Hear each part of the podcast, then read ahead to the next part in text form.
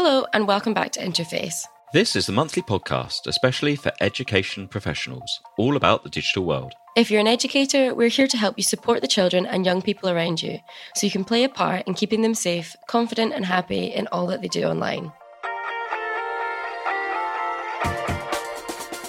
In this episode, we're going to be talking about pornography. What impact does it have on young people's relationships and their body image? And thinking of the future, how will the online safety bill change how under 18s access pornography? This is a tricky topic, but we can't just pretend it doesn't exist. We'll also give some advice on how to discuss porn in safe and relatable ways with young people, and also signpost to some useful resources. I'm Andy Phippen. I'm a professor of digital rights at Bournemouth University, and I spend most of my research career speaking to young people about how technology affects their lives. Welcome, Andy. Thanks so much for joining us on the podcast. This episode is about pornography, so a nice, easy topic to discuss, obviously. I think a good place to start is probably just for you to, to chat a bit about the work that you've done in this area, specifically around online pornography and young people, and, and what your perspective is. Um, it's it's an interesting one because um, I, I generally don't sort of march into a school and go, right, let's talk about pornography today. That doesn't work then, no? Well, I do know a couple of RSE practitioners that specialise in the area, which is interesting. We might pick up on that a little bit later. But it's something where, through conversation with young people, pornography will inevitably come up. And there is generally a tension between the young people in the room who want to discuss things and ask questions and the teacher who may or may not be involved in the conversation. Sometimes they join in, sometimes they decide to catch up on their marking at the back of the class. Um, it, it's their choice. Um, and attention with with the teachers thinking, oh, there's no way I'm going to talk about this. What happens if a parent complains? So so you've immediately got that tension. As uh, I think I've already said, I've been doing this for about 20 years. Pornography is still the big issue that everyone gets a little bit antsy about and a little bit, oh my God, can we really talk about this? Um, whereas the reality is it's pretty widespread. I can't remember the exact stats from Pornhub's Insights. Pornhub Insights is a brilliant website just for looking at statistics around pornography anyway. But I think there's about 120 million. But maybe not from a visitors school day. computer on the school network. Though, No, definitely not from a school computer. But, but you know, if you want to look at stats around pornography usage and, and absolutely crazy things like um, uh, drop in usage during Eurovision, that's the place to go for it. Would, would, do you know that Malta had the um, biggest drop in usage during Eurovision? Amazing. But you know, if it, you've got 120 million people per day using these services, and that's just Pornhub and, and their associated services, isn't it about time we do talk about these sorts of things? I mean, I've, I've seen the narrative for a long time now going, we just need to stop young people looking at this stuff and then everything will be okay. But what happens when you then get to 18 and you've never had any education around this and all of a sudden you've got free reign to look as much content as you like? But you've been told up until that point, don't look at it, it's bad. Um, so you never have any discussions, any awareness or, or ways to express your concerns because yes generally speaking if you go and speak to a group of young people and sometimes i will do split groups, so i'll, talk to different genders separately after 10 minutes with lads where they will be giggling and laughing and going hey porn they will still have equally serious questions and things as well if they're given the opportunity to talk about these things and i think that's that's probably the, the main thing that comes from my work is like as i said i don't march into a school and go let's talk porn today children but it will come up and they will ask questions and it's almost like a shock that someone answers them rather than saying you shouldn't be looking at this so just stop it all right I find that quite interesting because also the way you approach the topic of porn with young people, I feel like it's also very different for boys and girls. Mhm. For boys, I feel like masturbation and pornography, you don't really find girls having conversations about these sort of things in their friend groups. And even then, it's still like a, oh, what what do you do you do you do you watch do what, where do you go and stuff like that. Whereas boys it's such a like an open conversation. So it's a lot Mhm. harder to approach it in a school setting i guess when it's mixed classes. I never got like any classes that were like let's talk about porn. I got one assembly a year in like fifth year. That was like this is why you don't send nude photos because it's bad.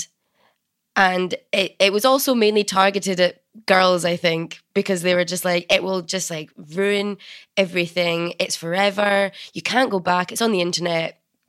Kind of sucks to be you once it's out there. Mhm. and um, that was about as much education to kind of pornography i think i got in high school.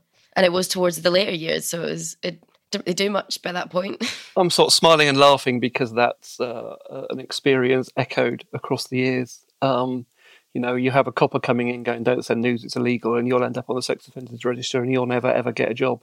So when you then end up with a 14 year old who is having their images shared across the year group, then they're not going to disclose it to anybody because they don't want to talk about it because they're so scared. Absolutely, absolutely. I do find that that young men will still have some fairly serious questions once once they get over the 10 minutes of giggling and, and all that sort of thing as well. But it is a very different dynamic. And I also would reflect on possibly there's more projected shame with um, young women on this sort of thing. You shouldn't be looking at this. Hundred percent, hundred percent. It's it's it's really kind of weird. Yeah. um, you know, boy, boys look at it. That's all right. Girls, you shouldn't look at it. Um, mm. But but also, you, I have experienced these really weird conversations in school settings around. Well, they shouldn't be looking at it because it's illegal, and you go, no, it's not. They go, it is. So no, it's illegal for an adult to show a child pornography. It's not illegal for a child to access pornography. Okay. oh, does that mean we've got to talk to them about it? Because you know this, this, punitive measure is a really good way of shutting down any conversation. You know, if you're under 13, we're not going to talk about social media because it's illegal for you to go on it. Mm. Which again is an interesting conversation. If you go, "What? It's illegal for a child to go on social media?" They go, "Yes." I go, "Is it?" Tell me about that law because I'm not aware of that law. Oh, it's it's, it's safeguarding. It's not. It's data protection law. It's illegal for a company to collect data on a child under 13 without parental consent. Is it? And yeah, yeah, yeah. Oh. yeah this is the oh. thing, you know, you, you've gone through a school system, I assume, where um, you've just been told it's illegal. Mm. But if you were 11 and went on social media, you'd breach the terms and conditions. And it would be within the rights of the platform to go, we ain't supporting you because you breached terms and conditions. But it is not illegal for an 11 year old to be there. It is illegal for the platform to collect that 11 year old's data. Oh, I didn't know that. Isn't the law great? It's like similar laws, isn't it, around you know sort of sale of alcohol and fireworks and knives and cigarettes. You know, if, if you're yeah. underage and you you can successfully buy them, you successfully bought them. You haven't broken the law. It's the person who sold it to you who's who's uh, culpable. Yeah, that does raise an interesting question though. So so clearly there's a bit of a in some cases in some schools an understanding or knowledge gap there for for educators. So so what would you recommend that, that teachers do then if they are planning to to sit and have some of these discussions with their students regardless of their age what what can they do to try and help them understand this area better so that they can they can have this discussion i think for for younger groups you know key stage 2 early key stage 3 and similar you don't march in and have the porn conversation. You know, I can remember hearing a tale of a teacher once who marched into a class went, "We're going to talk about pornography today," and the class went, "Oh God, no!" And he went, "No, come on. I know we all look at it. I certainly do." You think, "Oh, well, that's um, professional suicide, isn't it?" no.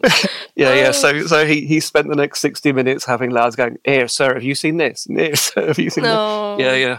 So no, you don't start from that position, but you can talk about you know, there is certain content that people might be worried about you seeing.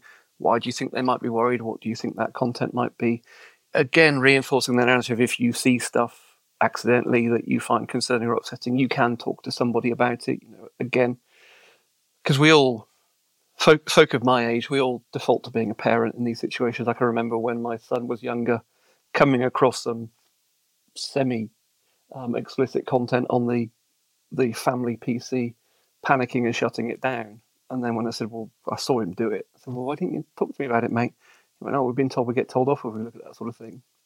So then it's immediately, right, I'm going to pop into the school tomorrow then. um, but it's kind of like, no, you know, I know you weren't looking for it, but, but you know, those sorts of conversations. When it gets to, to older um, uh, young people, then, you know, you can start to have those conversations. But I would say, particularly around something like pornography, you need some senior management support to be able to do this. You don't want to be the the teacher who, with the best of intentions, is trying to provide a more progressive education, and then the parent complains, or worse, and this has happened in some schools that I work with. The parent goes to Daily Mail. All of a sudden, the school's being doorstepped. So yeah, I mean, one one thing that I know a lot of schools do is is bring in external speakers. So they'll work with Brooke or they'll work with independent consultants and things. And that sometimes is a useful starting point. But what I would stress is that lots of young people I speak to go, well, that's great, but we want someone in the school we can talk to about this sort of thing. So having Brooke in once a year and then doing a great collapse timetable day um, where they're covering lots of different things is great because they can talk about it then. But then what happens when something happens a week later? Then tell, well, wait another year, then Brooke will be back in, and then you can ask it. So Yeah, it needs to be like a continuous conversation, not just like a Yeah. one time. This is cover all the basics, and then use that and go forward in your life. You need like a continuous, open, judgment-free conversation to gain trust and to make people feel comfortable about these sort of things. the comment you made there about judgment free is something I hear so much from young people. I can remember doing survey work in about 2007, around teen sexting, in a time where we had to quantify it because politicians didn't believe it was happening. One of the questions there was what can adults do to support it, and don't judge came up then, and it's been consistent all the way through. I think as well, it's important that if people are working in this area, they need some training in this area. You know, I, I heard of a terrible story uh, a few years ago of a secondary school fairly close to where I live. I live in North Cornwall, um, where a chap who was a geography teacher, so geography degree, PGCE, they cut the geography A level, so he got given um, PSHE, week one FGM. Now that's just God, jeez. he was he was handed a box of resources and told, "Off you go, away you go." My God. Now, now there are some problems at a national level because the the steer around RSE and PSHE is still pretty ropey. But but you know that's another thing young people say is that we need to talk to somebody who understands this stuff and doesn't just go this is terrible or doesn't just go just don't look at it that's the end of the conversation and have judgment free conversations about it and and I'm fond of saying the phrase recently let's just put our big boy pants on and talk about this stuff because regardless of policy measures or claims by politicians for a long time now that we're going to stop young people looking at pornography. I've got news for you, lads, you're not going to. Now, I'd much rather young people weren't looking at pornography, but they are. So why aren't we talking about that? And, and having a starting point of that conversation, you shouldn't be looking at it, should you, doesn't help anybody.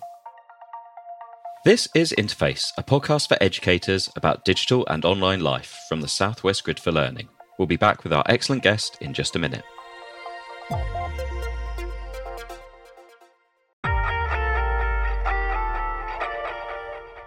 The Interface podcast is all about keeping children, young people, and education communities safe, happy, and confident in everything relating to technology and online life.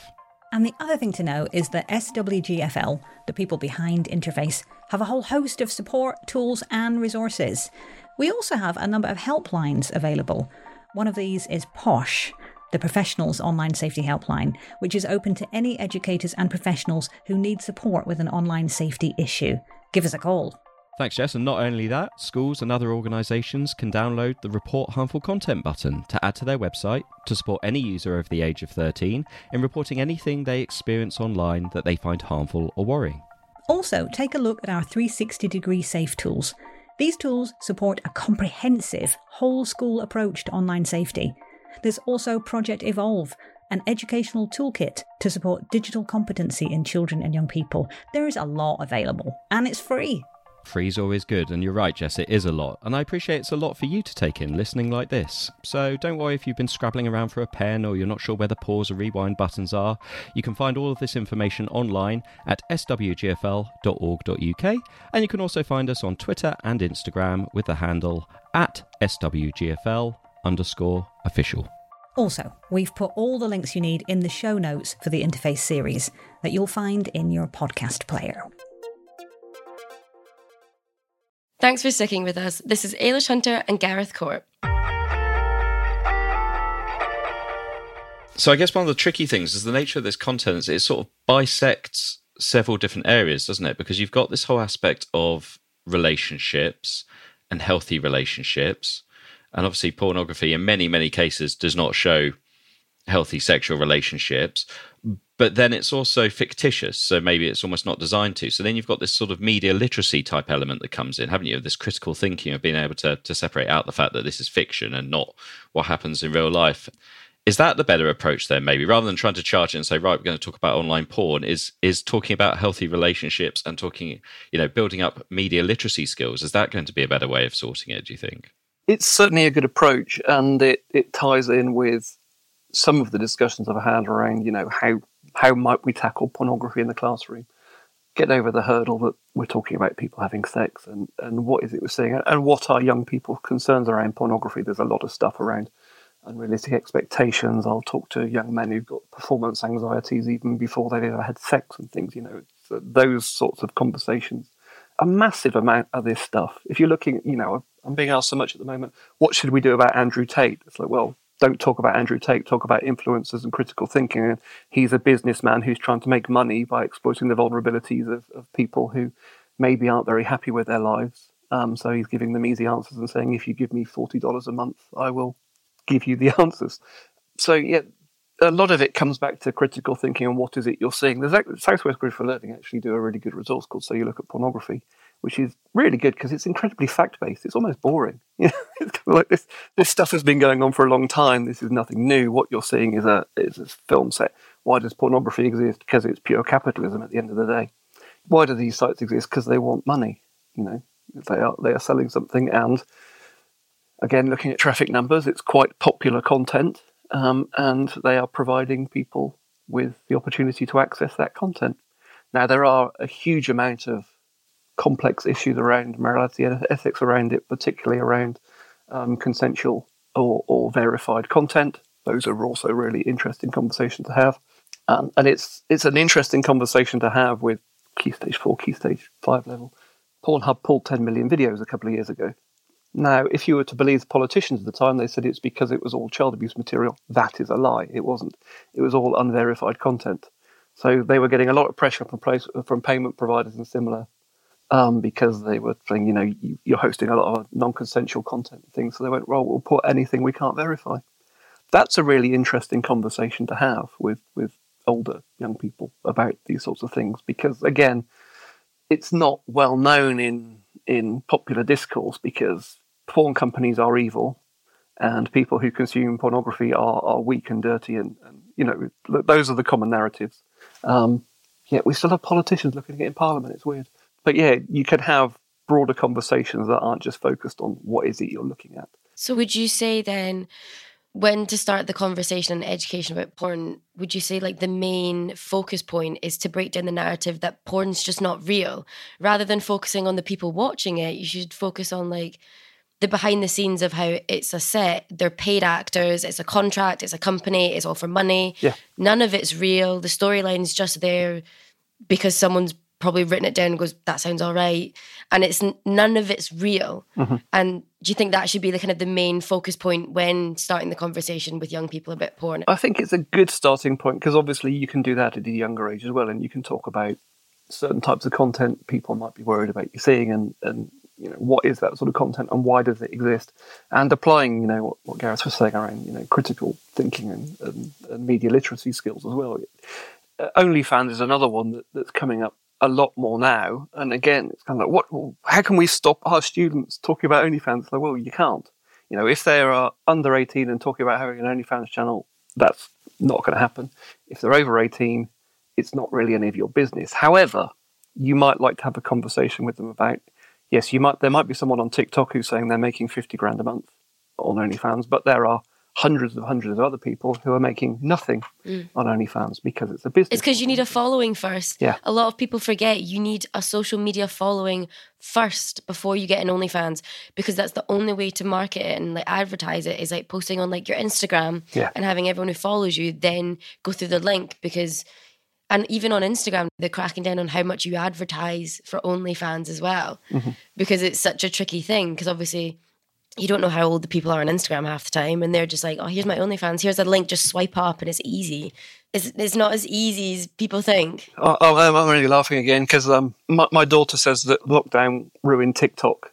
Her rationale being that during lockdown, loads of older people joined TikTok, and TikTok has basically now become a, a channel for uh, women over 35 to advertise their OnlyFans channels, which I just thought was a wonderful summary from someone who's 18 going, TikTok used to be cool. Now it's just full of this stuff, which, yeah, it amused me greatly. But, but you know, you can have the same conversations about influencers, going back to the, the Andrew Tate thing again.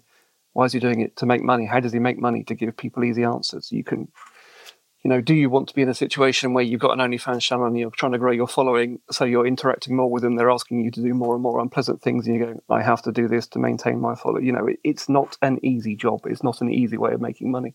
And you can talk more broadly about influencers. For every one that gets a free holiday to Mauritius, there's there's plenty of others who are shamelessly emailing restaurants and going, I've got 5,000 followers on Instagram. Can I have a free meal and take photographs of it?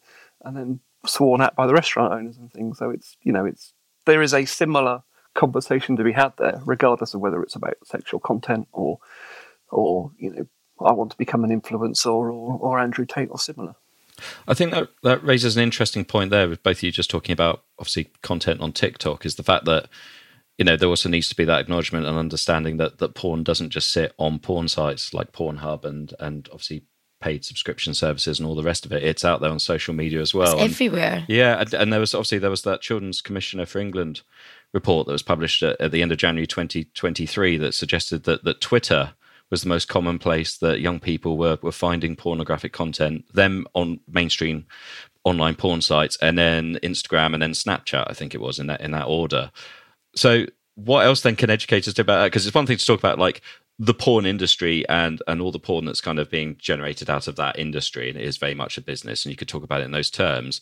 But there is an increase in a lot of self-generated pornography that adults are making consensually and putting out there on Pornhub and other places as well. It might be OnlyFans to try and make money. It might just be because they they have it as a general interest. How how do you talk about that that side of it because then that business model kind of side might fall away a bit. It might just be it's a, it's a hobby between two adults. How, how do you kind of tackle that side of it? Talk about it just like you said you know talk about the different ways you know why would somebody do this? You know what, are they doing it for for thrills and arousal? Are they doing it to, to build a following again? You know absolutely there's a lot more self-produced stuff but i think it, it comes back to um, the question of you're not going to prevent this content from ever being seen so you need to have these conversations. We also need some, some honest, non pearl clutchy conversations about the influence of pornography. If it was truly harmful, given the massive increase in availability of pornography over the last 10 years, and if we have a clear causation between accessing pornography and harmful sexual behavior, we would have seen a massive increase in sexual crime in this time. We haven't. You know, yes, you, you can say, you know, I saw some research from someone who works at a SARC a while ago she was working with about 15 young men, all of whom had exhibited harmful sexual behaviors, all of whom consumed pornography. And she was saying, therefore, pornography has driven them to, to exhibit harmful sexual behaviors. And being the curmudgeonly old sod I am, I went, yes, that's great. However, I could probably find you 15 other teenage young men who consume pornography who aren't exhibiting harmful sexual behaviors. So, you know, let's dial it down a bit. There are clear concerns. I don't want young people looking at pornography, but they are let's take an evidence based view of this sort of thing again. You know, there is some very concerning rhetoric going around at the moment about, again, it, it, it feeds into shame. You shouldn't be looking at this because people who look at this will go on to commit sexual crimes. Yes, some will. Many, many, many others will not. So, is pornography the causation? Let's let's explore the more complex variables in society instead that's that's the thing, isn't it? It's like all these issues and all these issues that we face online is that there's no clear cause and effect. There are there are different young people who may be more vulnerable to this. So obviously we we have some evidence, don't we, that um, young people with vulnerabilities, particularly SEND and uh, those who've been in the care system, might be more likely to to view pornography than you know some of their peers. But again, that doesn't necessarily mean they're going to come to harm. It doesn't mean they're going to be affected by it. it doesn't mean they're then going to go on to commit any harmful behaviour. It's it's always far more complicated than that, isn't it? And it's um, yeah. it's trying to sort of find a way of, of, teasing that apart, which which again, I guess in the classroom is a very hard discussion to have because mm-hmm. you've got so many different threads coming in at a different time, and and I think that's that point about uh, you know you need someone who's in the classroom regularly with young people talking about this and all aspects of, of digital life mm-hmm. rather than someone someone dropping in and doing some fantastic work about porn on one day and then going away and never coming back again yeah. I think I'd much rather prefer having this conversation in a school setting than at home. I feel like in school, once you start a conversation, I guess if like you said, Andy, when you split up groups and have like maybe just a group of girls, like you can you feel more comfortable to have a conversation in like a smaller group first. And you can also look to your peers to see if someone agrees, disagrees, or they're like, no, I have a similar I feel the same as you. Whereas I couldn't, I don't know if I could have that conversation with like me opposite just my parents. And they're going, so you might look at this, you might look at that. This is you sh- like it's all okay, and I'm like, oh, this is uncomfortable. Whereas in a school setting, I definitely feel like you you can look around at your friends and peers around you, and you can go, they feel the exact same. So like it's actually not as bad or as shameful as I thought. I, I don't know how to explain it, but it's a lot easier in like a a school setting. It's a safer space. yeah, with more people to like back you up, I guess, rather than just like one on one with your parents. And you're like, okay, I don't want to talk about this in the first place. you're making me more uncomfortable. It's like a time when you sit down for the first time, watch a film with your parents, and then a sex scene No. comes up halfway through, and you sit there and squirm in the seat for, for however long the scene lasts. I guess the other thing that's a really good point, Edge, because I guess the other thing is that for some families, you know, cultural differences come into play here where actually it would be incredibly difficult for a young mm-hmm. person to sit down with their parents and be able to even you know broach the subject at all whereas schools hopefully might offer that that sort of that more open environment that they could have this discussion with others Definitely. It's really interesting that when I talk to young people, the school culture is very, very evident. So I'll go into one school. I've been doing some work around harmful sexual behaviours recently. So we've been working with young people in different schools, looking at resources and seeing how we might better support them. And in some schools, when we go, who would you talk about here about it? They will immediately reel off five or six members of staff. In other schools, they go, no one. So why not? Oh, because they don't, they don't care about us here. So I think, you know, going back to the non-judgmental, safe space discussions with supportive and trained people is really, really important because if you have a punitive disciplinarian kind of culture across the school, then you're less likely to have a situation where a young person will disclose concern. We're doing a lot of work with a college where they've introduced dedicated pastoral tutors. It's a sixth form FE college, so everyone's over 16. And they used to deliver PSHE and tutor time across the entire staff base. And they've changed it now, so they have eight dedicated pastoral tutors. And they're noticing an increase in disclosures. And the first comment was, This is worrying. I was like, This isn't worrying, this is great, because what you're doing is providing an environment where lots of young people are confident that if they express concern, they're going to get support from it. And, you know, I've been working with young people at that college recently, and they are like, yes, I know exactly who I can talk to here about it. It might not be my tutor, but I know I can go to a personal tutor, or student services are, are really good and things. So, so it's not just about delivering the education; it's providing an environment where, because undoubtedly there will be an issue where a young person has seen some content they found upsetting, or they've taken an image and they're sharing it around. You want to provide the environment where they get support and they're not told you shouldn't have done that or well your life's over now isn't it? Because because actually you know the, the, the horrible tired educational message around once it's online is always online. That's not necessarily the case. If websites are sharing what is illegal content intimate images of children they will take it down very quickly if they are made aware of it so having the message well that's it that's it forget it you'll never get a job in teaching mm. it's it's really really counterproductive Yeah, and, and obviously alongside that, I, I believe Childline is still running their service where you can self-report your needs to them, mm-hmm. and then they pass it on to our partners at the Internet Watch Foundation for removal. Because, as you rightly said, you know, self-generated content involving under 18s is is illegal content, and so the platforms will respond once they're aware Yeah. Of what it is and where it is. Usually, this information was helpful when I was at school because, again, we just got the narrative once it's out there, it's out there. It's on the internet forever. You better hope no one searches your name when you apply for a job because your nudes will show up on Google. And we never were once told, Childline, this helpline, this is what you can actually do to get it removed off of if it's on websites. Never told any of this. So this is actually quite helpful to know. I think your experience is the, the more usual one. To be honest, it's, it's almost easier to go, just don't do it, rather than going, if this happens. You know, it's a bit like, don't send nudes, it's illegal. Well, yes, it is, but that's based on a piece of legislation from 1978 that was created to stop young people being exploited in the manufacture of pornography by adults. And at no point in those political debates, because I've read them, um, did anyone go, yeah, but what happens when the taker of the image is also a young person and they're sending, because no one ever entertained those sorts of things. So, so yeah, I, I, it, it's it's easier to just go, don't do it, but it's not helpful. And you know, as, I've said to a lot of schools, if if you are going to go down the legal route, be honest about what that legal route is, because it's way more complicated than it's illegal, you shouldn't do it because CPS will say that it's really in the public interest to take, you know, uh, it depends on the, the police who, who visit school and things. There are so many factors there. So, so have be honest about this stuff rather than just going, it's illegal. I, I, I saw someone talk about it 10 years ago. Mm.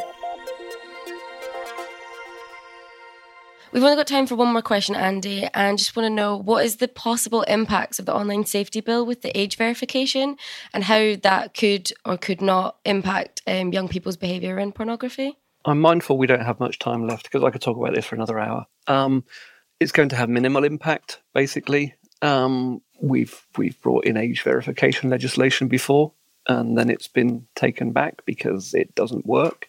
There are some fundamental challenges in, in verifying age in the UK in that we don't have an ID card, and there's lots of workarounds as well. So the idea that we're going to bring in some legislation that says to porn sites that they have to put age verification on, and therefore we don't have to worry about young people looking at pornography anymore, is so naive it makes me want to weep.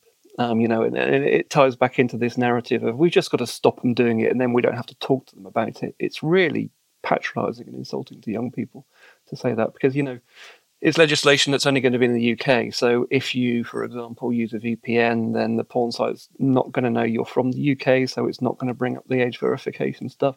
What happens if someone's parent leaves the porn site logged in, and then all of a sudden someone's downloading terabytes worth of pornography onto USB sticks to share with uh, their mates and things as well? There, there's so many different ways to access pornography that, that this prohibitive bizarre piece of legislation which basically waggles the finger at platforms and goes, just just all stop everything, just stop it because you've got to because otherwise you're bad. Whereas we know in safeguarding that multi-stakeholder approaches work so much better. So it'll give me stuff to write about. I'm sure I'll write a book in about five years that basically says "told you so." But um, you know, I I think if if we are thinking, well, once the online safety bill comes in, we won't have to have these conversations anymore. First of all, we're being quite naive, and secondly, that's really quite patronising to young people because they deserve to have education around these areas rather than just being told if you look at this you're bad. And I guess that that really highlights, doesn't it? Then the importance of what we've chatted about throughout this uh, discussion is schools need to take that part in talking to their their students about this Absolutely. and having these open discussions. Because at the end of the day, where would you rather that these children and young people get their their answers about relationships and sexual relationships from porn mm-hmm. or from you. Yeah. And I guess I guess that's the difference. Absolutely. Great. Andy, thank you so much for sharing all your, your thoughts and your perspective on this. Really interesting to hear and hopefully some really useful stuff for anyone listening as well. So thank you so much for joining us. Pleasure. God, that was quite the discussion. Um, I don't know about you, that was a lot to take on all at once but I found it quite helpful. I found it quite interesting hearing about all the different stuff I wish I'd known at school. Yeah, yeah, definitely. And, and, you know, I'm a bit older than you, so stuff I wish I'd known at school as well.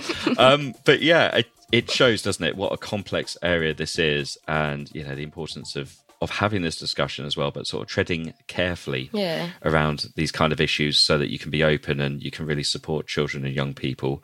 And yeah, I, I think it just sort of really highlighted to me it's a really important thing that we need to be talking about with young people. They clearly have questions. And it's been around for so long. It's not just my generation kind of issue. It's been around for so much longer than we thought, but it's just too taboo to talk about. So it's just kind of swept under the rug a bit. Don't really want to talk about it, too scary. I, I kind of saw it as a one of those classic examples that I often talk about teachers of the fact that sometimes with online safety things, it's it's about the tech and of course online porn is online so there's tech involved. But actually it's about it's about people and it's about relationships and it's about understanding people. Mm. um, and i think porn is very much one of those kind of issues. You need to kind of understand the nature of it and why people are involved in it why people look at it what people get out of it. And i think if you kind of do that and sort of demystify it yeah. sometimes it makes it a little bit easier to to make decisions around it for yourself as a as an individual that are going to help keep you and others safe. Definitely yeah one of the key takeaways I take from this is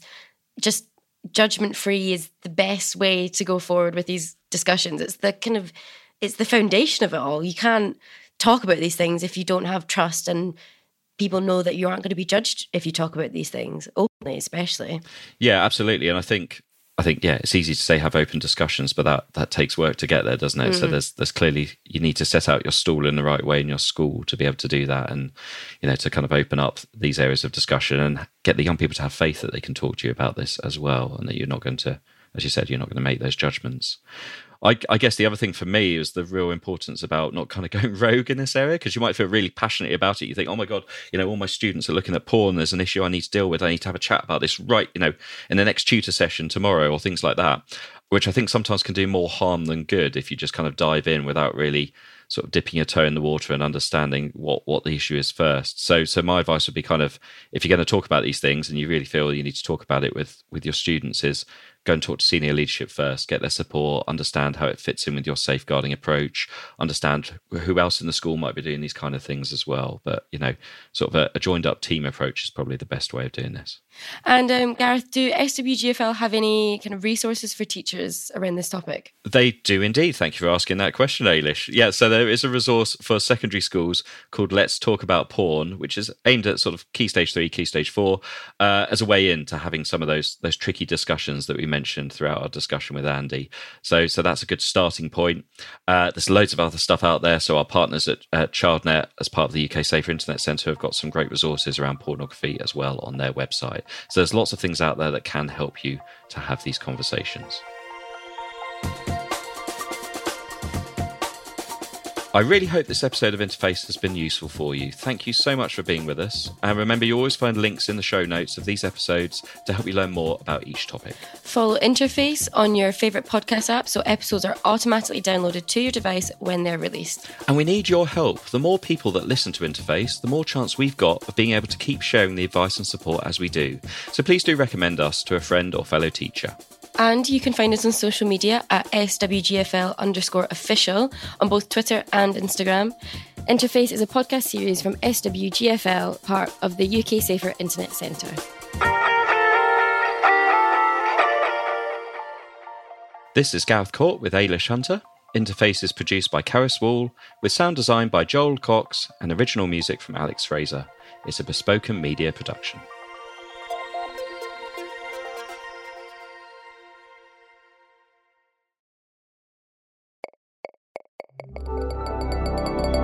Produced by Bespoken Media.